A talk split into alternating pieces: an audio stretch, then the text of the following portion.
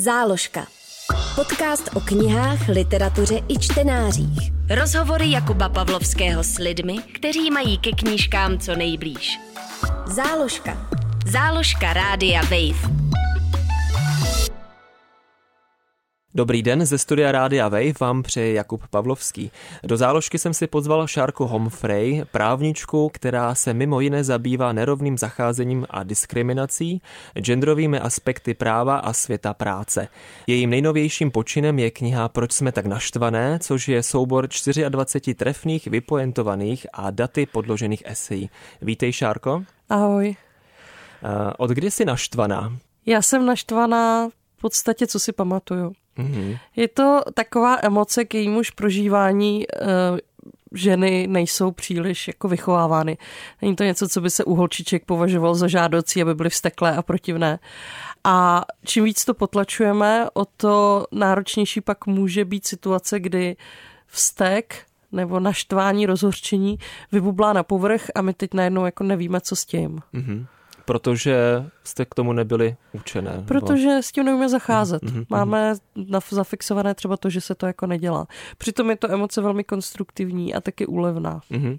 No a jak se to v tvém uh, podání projevuje? Když jsem naštvaná? Když naštvaná, ano. Když jsem naštvaná. Když jsem naštvaná, tak zpravidla nechám té emoci průběh, většinou tedy za pomocí vydatné spršky vulgárních výrazů. ano, to tady nemůžeme. Já myslím, že si to každý dokáže představit, zejména ti, kdo mě už trošku znají. A velmi mi pomáhá se jakoby naštvat před někým, ať už uh, před rodinou, před eh, manželem, před přáteli nebo třeba před terapeutkou, mm-hmm. který ale není jako ten člověk nesmí být objektem toho naštvání. A potom vlastně v nějaké konverzaci se dobrat k té pointě toho, co mě jako by vlastně naštvalo. A nezřídka to tedy začíná s prostými slovy a mhm. končí smíchem. Takže říká, že je lepší vědět, proč si naštvaná. No určitě, mm-hmm. určitě. A no vlastně, když člověk je naštvaný, neví proč, tak je to naopak dost uh, takový deprimující možná, ne? Pro mě je jedno důležité slovo, které často používám a tím slovem je slovo introspekce. Eh, čímž si nemyslím, že bychom se měli nějak chorobně vrtat sami v sobě. Ale myslím si, že je důležité, abychom byli schopni analyzovat svoje vlastní pocity nebo motivace, rozhodování nebo nějaké zkušenosti. Konec konců o tom v té knížce píšu na mnoha stranách. Mm-hmm. A zase to mě naopak přijde, jako, že je to jedna věc, ke které obecně se lidé jakoby moc nevedou, ale muži ještě třeba možná o něco méně než ženy. A pokud se nedovolíme podívat se sami dovnitř sebe, abychom zjistili, co vlastně je náš problém, nebo co jakoby řešíme, tak potom s tím těžko můžeme nějak pohnout. Jsou hněv a vztek ty správné důvody? Eh, dá se jimi dosáhnout změn tak, abychom si je všichni vzali za své? Nevím, jestli se eh, je můžu označit jako za důvody, důvody nějaké změny, ale... No prostředek teda.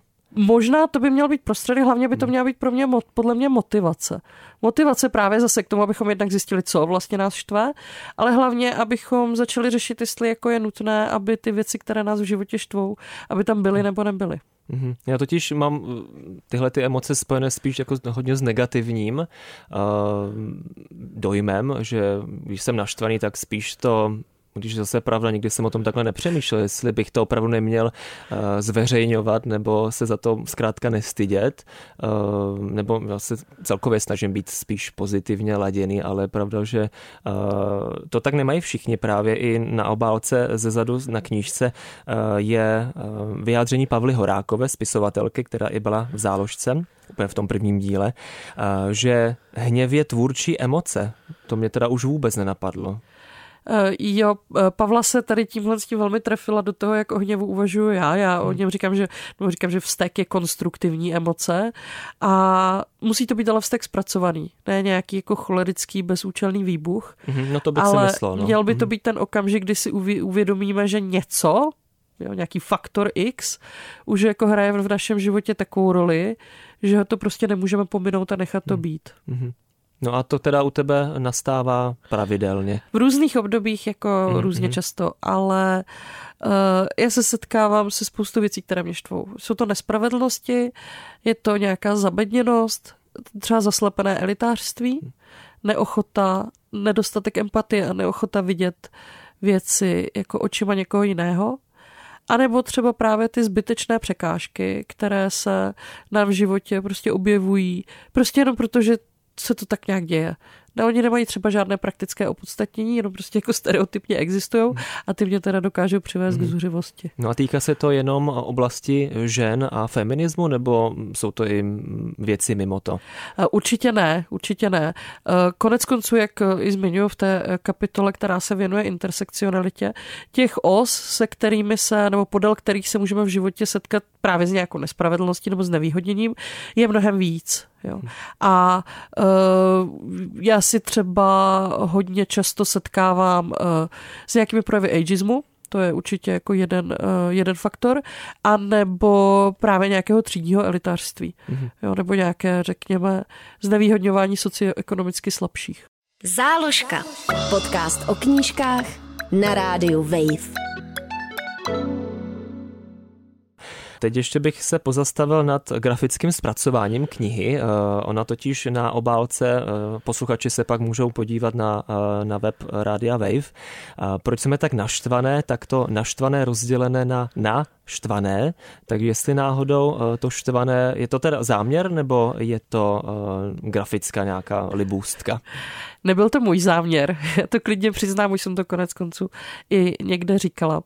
Eh, s tím přišla grafička, která to takhle rozdělila a jak když jsem pak viděla ten návrh, tak já jsem to vůbec nepochopila. Přišlo to, to se jako přece musí dát odsadit tak, aby to bylo na jednom řádku. tam vešlo, že? Tak, ale pak mi vlastně došlo, že to je jakoby geniální, že to opravdu tam dává ten druhý výraz, to je to slovo ještě štvané. Mm-hmm. Konec mhm. konců jsem jednou kdysi na podobné téma napsala takový krátký esej, který se jmenoval jako štvaná zvěř. Mm-hmm. Uh, a i mi přišlo jako docela vtipný, že si takhle vlastně grafička pak pohrála z názvy některých kapitol a že vlastně v tom objevovala i významy v těch slovech, které já jsem použila, které já jsem tam třeba na první dobrou neviděla, což mě jako přijde i super, že to je někdo je takhle schopný číst. No a já bych teda u toho chvilku zůstal. Uh, ženy jako štvaná zvěř, ve kterých aspektech tomu tak je? Plníme příliš mnoho životních rolí. Jo, na ženy se toho prostě nakládá velmi mnoho od malička. Eh, očekává se, eh, očekává se kromě toho, že eh, budeme vychovávány pro roli nějakých jako matek a hospodyněk, to je pořád jako silná, tady ten společenský předpoklad, že budeme mít tu rodinu, o kterou se budeme starat, tak se máme jako i vzdělávat, samozřejmě se musíme nějakým způsobem živit, že to je jako dvojpříjmová domácnost je, řekněme, standard.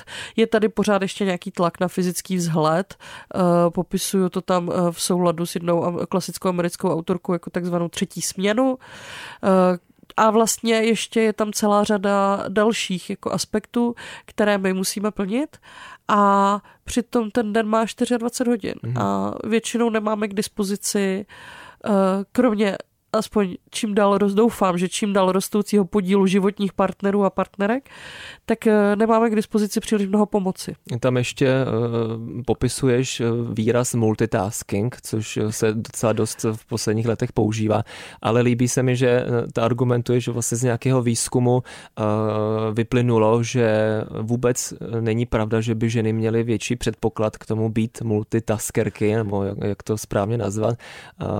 Jak, to, jak to je doopravdy? Doopravdy? doopravdy by to podle toho výzkumu mělo být tak, že k tomu dělat pět věcí najednou není vlastně jako uh, předučen nikdo, že to je mm-hmm. prostě jako hrozný, že to není, není to nikomu... nějaká, nějaká dobrá vlastnost v podstatě. Uh, je to spíš taková nutnost, jo, mm. na to jako do jisté míry a já to tam konec konců i popisu na těch konkrétních případech, že jo, jako když se snažíme prostě nic doma nezapomenout a děti poobouvat a ještě rychle zbalit ty svačinky a doběhnout na ten autobus a, a mít už v hlavě jako ten nákupní seznam, který musíme dále mhm. vyřídit, uh, tak jako tohle to není jako nikomu příjemný, ale prostě občas to tak jako je potřeba, občas je prostě se musí jako být ve střehu a, a mít jako opravdu těmi smysly vnímat a řešit víc věcí najednou, uh, ale podobně jako s dalšími, některými dalšími věcmi, u kterých jako se můžeme bavit o tom, jestli jsou eh, třeba společensky ceněné nebo ne, tím, že se řekne, že ženský jsou k tomu jako přetučený, jo, nebo se jim to připíše jako nějaká biologicky či historicky jako daná věc, tak už se pak jako neřeší, jestli to pro tu konkrétní ženu je doopravdy jako dobrý nebo jednoduchý nebo snadný. Samozřejmě jsou věci, hmm. které se takhle stereotypně připisují i mužům, jo, ať jsme fair, Určitě. ale bavíme se o multitaskingu a o tom, že ženy jsou rozené multitaskerky, tak. tak je to spíš tak, že prostě občas hold někdo musí těch x bíčků najednou žonglovat mm-hmm. a vzhledem k tomu, že Častě plníme ty životní prostě role, tak jsme to hold ženy. Mm-hmm. Ještě se vrátím k tomu eh, naštvání nebo eh, k tomu vlastně hněvu a vzteku. Říkám si, že tenhle boj a tyto emoce, které hm, často míváš, tak musí stát docela dost energie. Jak to, jak to lze zvládnout? Otázkou je, jestli více energie nestojí nějaké přizpůsobení se tomu, co mi právě vadí. Jo, jestli jako někdy je, nej, není jako mnohem právě úlevnější a snaží se naštvat, rozkopat nějakou jako tu překážku, co Skvělý. mi tam prostě jako vadí, než ji pořád dokola přeskakovat. Mhm, mhm. Ale uh, není možné to jako takhle univerzálně jako říct, že vždycky je lepší prostě jako věci vyřešit. Někdy je samozřejmě snadnější se přizpůsobit, prominout, přejít, ignorovat, s něčím se jakoby srovnat. Jo. Mm. Taky o tom tam píšu jako o těch různých životních strategiích, které v různých okamžicích věcích jako volíme a že vlastně principiálně eh, pokud nejsme teda motivováni snahou někomu ublížit, tak principiálně žádná jako životní strategie není jako špatná, ale eh, měli bychom uvažovat o tom, proč volíme to, co zrovna volíme. A ideálně ještě myslet na to, jaké dopady potom ta námi zvolená životní strategie mm-hmm. bude mít pro okolí. Protože pokud se nikdo nenaštve a nikdo ty překážky jako nerozkope, tak je budou prostě všichni pořád dokola přeskakovat, obcházet nebo podlejzat. Jenom prostě proto, že pro v tu danou chvíli se to asi zdá jednodušší mm-hmm. a přitom by tam vůbec taková překážka mm-hmm. nemusela být. Záložka. Rozhovory Jakuba Pavlovského s lidmi, kteří mají ke knížkám co nejblíž na rádiu Wave. No a co považuješ za větší problém? Skutečnost, že lidé nevnímají to, že svým chováním podporují pokřivenou společnost, nebo že jsou někteří záměrně antifeminističtí nebo až mizogyní? To je fakt dobrá otázka. A upřímně řečeno, já si nejsem jistá, co bych takhle na první dobrou řekla, že považuji za horší ale můžu říct, co mě víc jako frustruje. Ano. A víc mě frustruje Uh, jaké to vědomé uh, podporování toho společenského nastavení, které určité lidi znevýhodňuje. A úplně nejvíc mě to štve, když to přichází od samotných žen. Zase, jako říkám, já nebudu nikomu mistrovat jeho nebo kádrovat jeho individuální životní strategie, ale ty ženy, které aktivně nepomáhají a nepodporují prostě jiné ženy, naopak jako Jsi opravdu velmi sebe, aktivně hmm. podporují jako sami sebe a to sbírání drobečků jako z patriarchálního stolu, uh, tak to jsou opravdu zdrojem velké frustrace. Mm-hmm. No já eh, nejen u těchto žen, ale zejména u mužů eh, ze všeho cítím takové jako komplexy, strach nebo obavy, eh, když vlastně nedokážu říct úplně z čeho. Muži si jednoduše uvědomují, že jsou ženy lepší a to je dráždí? Ne, to si myslím, že nebude takhle a navíc jako není možné říct obecně, že ženy jsou jako lepší než muži. Jo. Mhm. Tohle je strašně jako komplikovaný problém a já se ho pokusím vměstnat ten svůj názor na to tak asi do tří vět. Jo. Dobře. Eh, jedna věc je, že tady existují nějaká privilegia a určité skupiny jsou zvýhodněné a těch privilegií jako jim jsou bližší. Jo, můžou to být nejenom muži oproti ženám, ale třeba lidé s bílou barvou pleti nebo lidé, kteří pocházejí eh, z bohatšího prostředí. Zároveň, ale není možné říct, že by všichni jedinci v té skupině měli ta stejná privilegia. Všichni muži nejsou stejně mocní, všichni muži nemají stejné vysoké pozice, nejsou stejně vzdělaní a nemají ty stejné výhody. A to je prostě potřeba jakoby rozlišovat, protože potom samozřejmě pro ty individuální eh, členy té, řekněme, zvýhodněné skupiny je hrozně jako těžké vidět, v čem ty privilegie jako spočívají. Pokud oni sami je nedrží a přijde jim, že vlastně ženy se jakoby domáhají něčeho, co přece už jako dávno mají, nebo respektive, že jich chtějí brát něco, co oni ani sami nemají. Jo. Hmm. Takže tady je potřeba odlišit vlastně nebo rozdělit nějakou tu rovinu těch společenských jako skupin a vlastně pak těch jednotlivců a vidět tedy za tou skupinou lidí i jakoby toho konkrétního člověka. Pak dokážu pochopit třeba spíš, proč uh, někomu můžou připadat ty společenské změny dramatické a nemusím úplně jakoby rozumět. Takže strach v tom úplně eh, není, nebo strach není eh, tím hlavním, ale já ho tam zkrátka vlastně někdy cítím. No. Uh, no, Zase si to nebudeme, nebudeme, prostě. si, hmm. nebudeme si to zastírat, jako podle mě třeba ten strach byl hodně cítit, nebo je hodně cítit eh, v debatách o genderově podmíněném násilí, o sexuálním obtěžování a tak dále.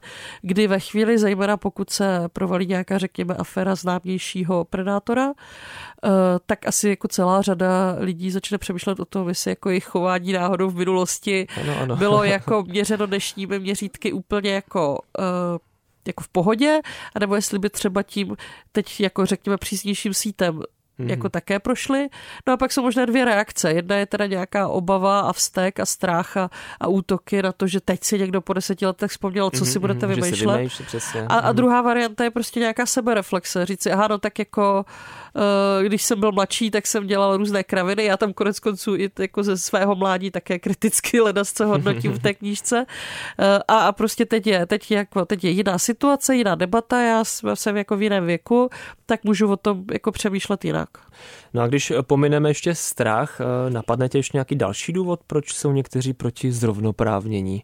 Nebo setkala se s někým, kdo vyslovně řekl, že o to nestojí? Nebo se spíš eh, jsou to lidi, kteří to zesměšňují a říkají, že to už stejně dávno máme? Jo, no to je určitě ta druhá varianta je častější.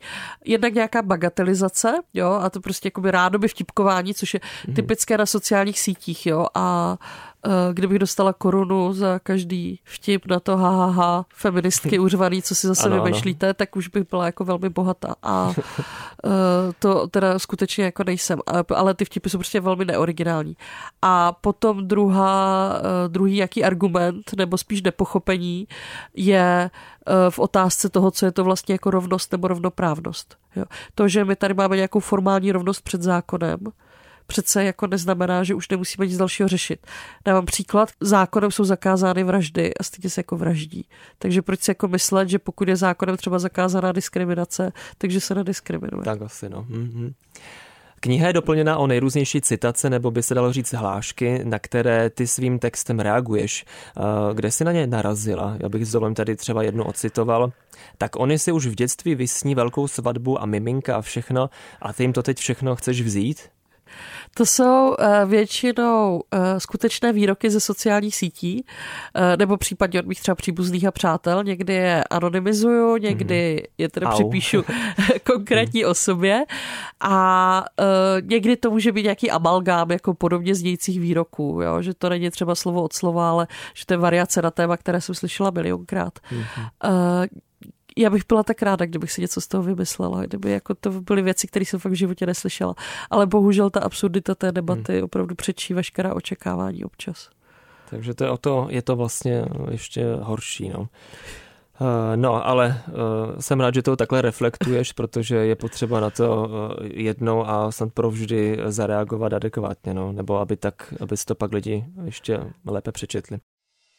Záložka. Podcast o knihách, literatuře i čtenářích. Na rádiu Wave. Teď mě napadla taková otázka, jestli se, eh, pokud teda eh, tě můžu označit za feministku, asi ano. No já se tak označuju sama, tak výborně. Abych něco neprozradil. tak eh, když lidi vědí, že jsi feministka, tak se k tobě chovají jinak? Třeba se s někým seznámíš, novým kolegou, nevím, známým, tak když to pak vyplene na povrch, tak jestli se najednou k tobě chovají jinak? Občas jo, Teď už teda tolik ne, protože uh, se už většinou seznamuju s lidmi, kteří to mě vědí, ještě ano. se známe. Ale vzpomněla jsem si, v minulosti se mi to stávalo více a uh, vzpomněla jsem si na jednu takovou, jako, zase takovou ilustrativní příhodu, Uh, zase teda ze sociálních sítí, kdy v nějaké debatě o něčemu právnickém, jo, jako absolutně to mhm. nemělo s feminismem nic společného, uh, přišel nějaký ten diskutující, který si zjevně kvůli tomu rozklikl můj, můj profil, kde mám napsáno, že jsem feministka. Mhm, mhm. a začal tam spochybňovat moji právnickou kompetenci slovy ve stylu zhruba, no, já nevím, jestli skutečný odborník by sám sebe popisoval takovými nálepkami. Jo, což já jsem říkala, že jsem přišla jako v situaci a pak se divil ten člověk, že už s ním nechce dál diskutovat. Mm-hmm. A já jsem mu říkala, já jsem mu psala, ale to je jako kdybych seděla na lovičce, hleděla si svýho a ty se jako přišel a vrazil mi facku, protože se ti nelíbí, co mám napsaný na tričku, když to přece jako mhm. vůbec nesouvisí tady s touhle debatou. Ale nedalo se tomu jako eh, prostě už potom vyhnout. Skutečně na některé lidi opravdu to slovo prostě je u nás jako hodně, uh, má nějakou váhu, na některé lidi prostě působí jako červený hadr na bíka. Hm. No právě to jsem spíš taky narážel na to, že když, já nevím, eh, se člověk sejde s Ladislavem Špačkem, eh, takový stereotyp taky, ale eh, tak se má tendenci chovat najednou slušněji třeba, jo, dejme tomu. Tak jestli, když o tobě vědí, že jsi feministka a potkají tě, tak jestli jsou hned, mají jako jiný názor na věc a mluví o ženách a tak. Ne, ne, ne, ne, to ne. Občas se, občas se jako v nějakém širším třeba kruhu, jako i rodině, no, tak setkám se že někdo říká, Šárko, teď neposlouchej, jo? jo, jo no. ale jsou to takový jako humory, mm-hmm. ale uh, přijde mi, že jako v tom osobním styku uh, se ty lidi chovají celkem jako normálně, jo? Mm-hmm. že to jsou prostě sítě, které amplifikují nějaké to stereotypní, ty stereotypní reakce právě třeba na to slovo feminismus. Jo, jo. Mm-hmm. Eh, vím, že se stereotypy eh, dají rozbit spíš komplikovaně, už se na to podíváme všeobecně, ale existuje na toto eh, nějaká rada, doporučení, jak nemít negativní stereotypní představy o ženách, které, zajímají, které se zajímají o ženskou rovnoprávnost? No, ideální by bylo, pokud já pokud mám pocit, že feministky jsou prostě všechny takové ty zahořklé a škaredé a zlé a, a tak, tak bych doporučila se zkusit s něk- některýma pobavit nějak mhm, normálně. Hmm, potkat, jo, jo, no, no, nebo aspoň jako něco od nich si jako přečíst, zamyslet se nad tím, jo, a, ale hlavně si první člověk musí jako, v první řadě si člověk musí uvědomit, a to se netýká jenom tohle, že jako stereotypní uvažování skutečně jako existuje, že je pro lidský mozek nějakým způsobem jako praktické pro orientaci ve světě, že vycházíme z nějakých předpokladů a že tedy eh, jako sám každý člověk minimálně pod vlivem stereotypu, ale i některých jiných mentálních vzorců prostě funguje. A teprve jako ve chvíli, kdy si sám sobě připustím, že možná uvažuji stereotypně, tak můžu pak jako přemýšlet o tom, jestli to tak skutečně je a v čem se to projevuje a jestli prostě potom ta skutečnost není barvitější, než co by mi mm. to moje myšlení na tu první dobrou mhm. jako nabízelo. Teď pojďme k literatuře. Eh, v knižce píšeš, že u nás chybí původní feministická literatura, eh, že spíš se dají dohledat akademické tituly. To myslím, že není eh, problém potvrdit. Jak si představuješ ideální knihu na toto téma? Tedy beletry, ale... V Beletry bychom určitě našli příklady feministických románů. Jo. My se můžeme podívat na uh, takovou tu klasiku typu Virginia Woolf třeba. Ale pro mě je tohle spíš tohle téma někde na pomezí uh, nebo ani ne tak beletristické, ale řekněme spíš jako v, někde v oblasti, někde mezi beletrí, populárně naučnou literaturou. Uh, myslím si, že by to opravdu a i v jiných společenských vědách, nejenom co se týče třeba genderových studií nebo prostě řekněme eh, sociologie a feminismu, že by prospělo vlastně víc právě toho eseistického psaní. A eh, tady vlastně najdeme klasičky, klasická díla, eh, hodně klasických autorů a autorek toho feministického žánru, ať už v Americe nebo i jako v Evropě, zejména z té druhé vlny feminismu, ale z těch současnějších bych určitě jako příklad dala knížku How to be a Woman od Caitlin Moran, což je britská spisovatelka eh, a ona vyšla i před několika lety v českém překladu. A ta právě jako teď bych nechtěla říct, jako, že se tady snažím o něco podobného, ale byla samozřejmě jako tahle knížka jedním z velkých mých inspiračních vzorů. Mm-hmm. Mimo jiné i právě tím, že ona tam prochází těmi životními fázemi a kombinuje tam vlastně tu individuální zkušenost s nějakou jako... A pardon, to jsou eseje taky? Nebo... Ano, jo. ano, to mhm. jsou, to jsou eseje, uh, které popisují její zkušenosti od doby, kdy byla jako malá holka přes jako mladou dívku, když pak pracovala v hudebním průmyslu a jak je vlastně uh, se musela naučit, jak jako fungovat v tom, jak si v té ženské, v ženské roli. A kromě té osobní zkušenosti tam právě reflektuje i nějak tu společnost a společenský nastavení. To moje psaní oproti jejímu je trošku, nechci říct akademičtější, ale víc tam pracuju právě třeba se studiemi, analýzemi a mhm. faktami, protože mě to přišlo přínosné. To podložíš tak. Tak, tak, mm. ale co se týče čtivosti nebo té schopnosti ty témata jakoby podat té běžné čtenářské populaci, tak Caitlin Warren je v tomhle to fakt mm. asi nedostižná. Hmm, takže pro tebe je blížší spíš um, literatura faktu zkrátka, uh, anebo um, jsem tam nějaký román nebo povídky feministické, uh, tě taky potěší? Uh, určitě potěší. Já jako jsem velkou faninkou zejména hostovské školy současné, tam si jako docela počtu, mám ráda uh, beletry, romány nebo povídky o ženách, které jsou aspoň trošku jako já, jako velmi oceňuju prostě propracované zajímavé ženské postavy a, a ne, nemáme jich u nás jako dost, jo. Hmm. Ale pořád je to pro mě něco uh, a teď já to nechci nějak jako bagatelizovat, tenhle druh literatury, ale je to, řekněme, pořád taková jako individuální věc. Jo? Je to taková četba pro svoje, moje vlastní potěšení, pro můj vlastní kulturní zážitek a ne proto, abych třeba jakoby přemýšlela, kam se dal vrhnout mm-hmm. třeba ve své Chápu. aktivistické mm-hmm. dráze. Sama máš děti, e, co čtou e, a jak se cítíš, když chtějí číst klasické pohádky plné stereotypních představ? No, oni tohle číst vůbec nechtějí. Jo. E, já mám dva kluky, těm je, mm-hmm. je jim 7 a 9. Ten mladší se teprve teď učí v první třídě číst a ten starší si jako čte sám, ale na ty klasické pohádky jako úplně, úplně nejsme. Faktem je, že já jsem dětem hodně četla, oni jsou navíc jako bilingví, takže přijímají vlastně tu literaturu nebo jakoby ty hmm, příběhy v hmm. češtině i v angličtině, uh, takže my, když jsme jim jako hodně četli, tak jsme jako uh, vybírali. Jo. Hmm. Já jsem takhle třeba jednu, měla jsem edici uh, pohádkových knížek, takových těch klasických, co bychom si jako četli jako děti. A tak já jsem to brala jednu po druhé, vždycky každý večer a u dvou jsem takhle po tom prvním setkání je musela nenápadně ztratit, protože jsem dospěla k názoru, že uh, tohle jim tedy číst nebudu a že to, že bychom to absorbovali třeba před těmi 30 nebo 40 lety, neznamená, že já to teď musím, nutně musím jako úžasnou klasiku jako číst svým dětem. Takže za ně tu selekci teda v tuhle chvíli jsem dělala jakým způsobem já. Teď už si vybírají sami a oni směřují prostě úplně něčemu jako jinému. Mm-hmm. Záložka. Podcast o knížkách na rádiu Wave. Ještě bych navázal na ageismus, který jsme zmínili na začátku. Je tedy ageismus tématem feminismu? Nepochybně.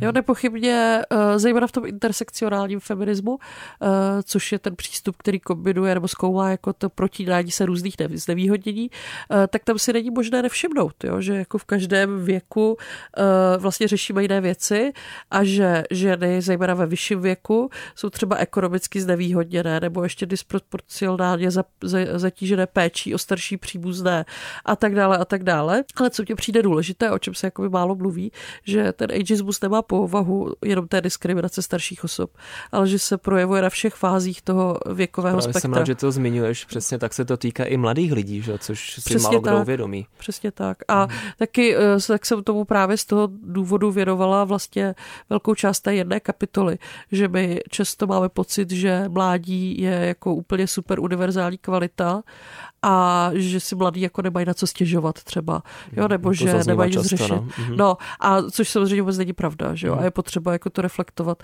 A uh, vlastně teď nedávno na jedné debatě uh, Lucie Trolifajová právě zmiňovala nějaké výzkumy, které nám jako i v České republice, kde se zatím výzkumy třeba na tu mladou generaci moc nedělaly nějaké, řekněme, sociologické jo, nebo ekonomické, nám ukazují, že vlastně ta mladá generace uh, je jednak vnitřně mnohem víc jako diferenciovaná, než jak mm-hmm. si mhm představujeme a hlavně, že velká část je v mnohem horších podmínkách, než jak se jako o těch mladých myslíme, že mají. Mm-hmm. Takže to mhm. mně přijde také jako důležitý. Tak a otázka taková eh, do budoucna. Dá se odhadnout, kdy se situace žen výrazně změní nebo dokonce zlepší? Já než odpovíš, tak bych tady s dovolením ještě eh, citoval eh, tebe z knížky přímo. Tady opravdu to, to mě doslova jako rozsekalo, dá se říct. Kdy teda se to zlepší, tak tady je jedna, jeden z výzkumů na počet profesorek a docentek současné chvíli. No a tady uvádíš, nebo i autorka tohoto výzkumu uvádí, že se to zlepší. Poměr žen a mužů mezi docenty se narovná v roce 2102. To je teda naprosto dokonalý a Uh, tak snad to v jiných sférách bude lepší dřív, co myslíš? nebude, nebude, nebude. Když se podíváme na tu rychlost, jakým se nám zvyšuje zastoupení žen ve vysoké politice, nebo jakým způsobem se snižují rozdíly v odměňování, tedy takzvaný gender pay gap, tak tam taky jako pořád hovoříme plus minus o 100 letu, jako aby jsme se dostali něčemu normálně, je to strašný. Mm-hmm. Já v čem vidím jako, jaký potenciál je ten, že ty mladší ženy, jako opravdu mladší, mě bylo letos 40, takže řekněme třeba 10-15 let mladší než já, uh, uvažují u spoustě věcí už jako jinak. Jo. Že uh, třeba spochybňují to, jestli tu samozřejmě představu z toho, že všechny ženy musí mít děti třeba. Jo, nebo že prostě jediný mocem, po čem žena de facto jako reálně touží je vlastně ta rodina a, a tak. A že třeba nejenom, že i ty, které jako děti chtějí, některé si teda výslovně řeknou, že třeba nechtějí, ale i ty, které jako děti chtějí, tak o to uvažují kriticky, jako zvládnu to mm-hmm. a jak se to dá zvládnout a proč teda jako chodím do školy, co bude s tou kvalifikací a co když jako budeme sami a jak se uživíme a tak dál a tak dál. A i když to na jednu stranu není příjemný, jo, protože to jsou prostě samozřejmě bolestivé otázky, na druhou stranu ten kritický náhled nám umožní jednak jako rozbít právě ty stereotypní očekávání toho, že všechno musí být nějak nalajnovaný. A zároveň by to mělo ale zvýšit tlak primárně na ty aktéry celospolečenských změn, to je na hmm. politiky, političky a podobně. Hmm. Takže tady v tomhle tom, jakože to, to, o čem naše generace mluví a co popisuje, tak ta mladší generace by mohla třeba na jednu stranu jednak spochybňovat a na druhou stranu začít vyžadovat, tak to je podle mě asi jako možný motor nějaké rychlejší hmm. změny. No a na závěr eh, ještě zmíníme, že knížka vyšla v nakladatelství Bomen, eh, jak tomu eh, sama nakladatelka říká. Jak vznikala? A také nesmíme zapomenout zmínit autorku koláží Michaelu Karásek Čejkovou. Ty jsi knihu psala tak, že jsi řekla, napíšu knihu, nebo právě už si byla, prostě si měla v šuplíku nějaký témata, který si chtěla zpracovat. Jak to, uh, jak to bylo? Já se s nakladatelkou Barou Baronovou znám poměrně jako docela dlouho, několik let. A eh, když jsem pojala teda tady tu představu, že bych jako s, napsala knížku eh, v této struktuře, že by byla zhruba měla vypadat tak, jak vypadá a že bych navázala na některé motivy jako ze svých dřívějších esejů a komentářů a článků, co jsem psala a prostě dala to nějakou strukturu, tak Báru to velmi oslovilo a ona udělala i to, co jako často nedělá, že jsme se vlastně na té knížce dohodli jako v okamžiku, kdy z ní nebyl de facto ani ani písmenko ještě hotový. tak, eh, tak jsme se jako dohodli, že to nějakým způsobem uděláme. Já jsem jí pak psala a ona oslovila právě Míšu Karásek Čejkovou, která k tomu dala úplně ty dokonalý koláže, který milují i moje děti. To mě přijde jako hrozně hezký a jsou fakt jako tematicky hezky ilustruju tu knížku. Eh, sama mi s tou knížkou hodně pomáhala po jazykové stránce a eh, rovněž tedy kontaktovala editorku Kateřinu, které patří můj velký dík, protože ten její kritický a takový způsob konzervativní edit uh, by pomohl najít třeba argumentačně slabší místa.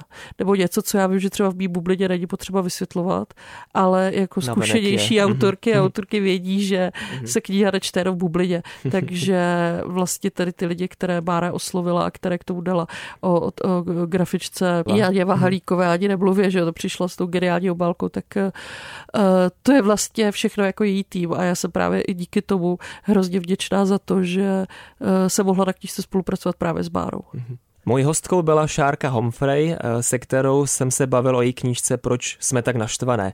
Jde o soubor esejí zabývající se tématy, jako je trh práce, vzdělávání, mateřství, ale i domácí násilí. Děkuji za rozhovor. Děkuji za pozvání. Záložka. Podcast o knihách, literatuře i čtenářích. Poslouchej na wave.cz lomeno záložka, v aplikaci Můj rozhlas a v dalších podcastových aplikacích.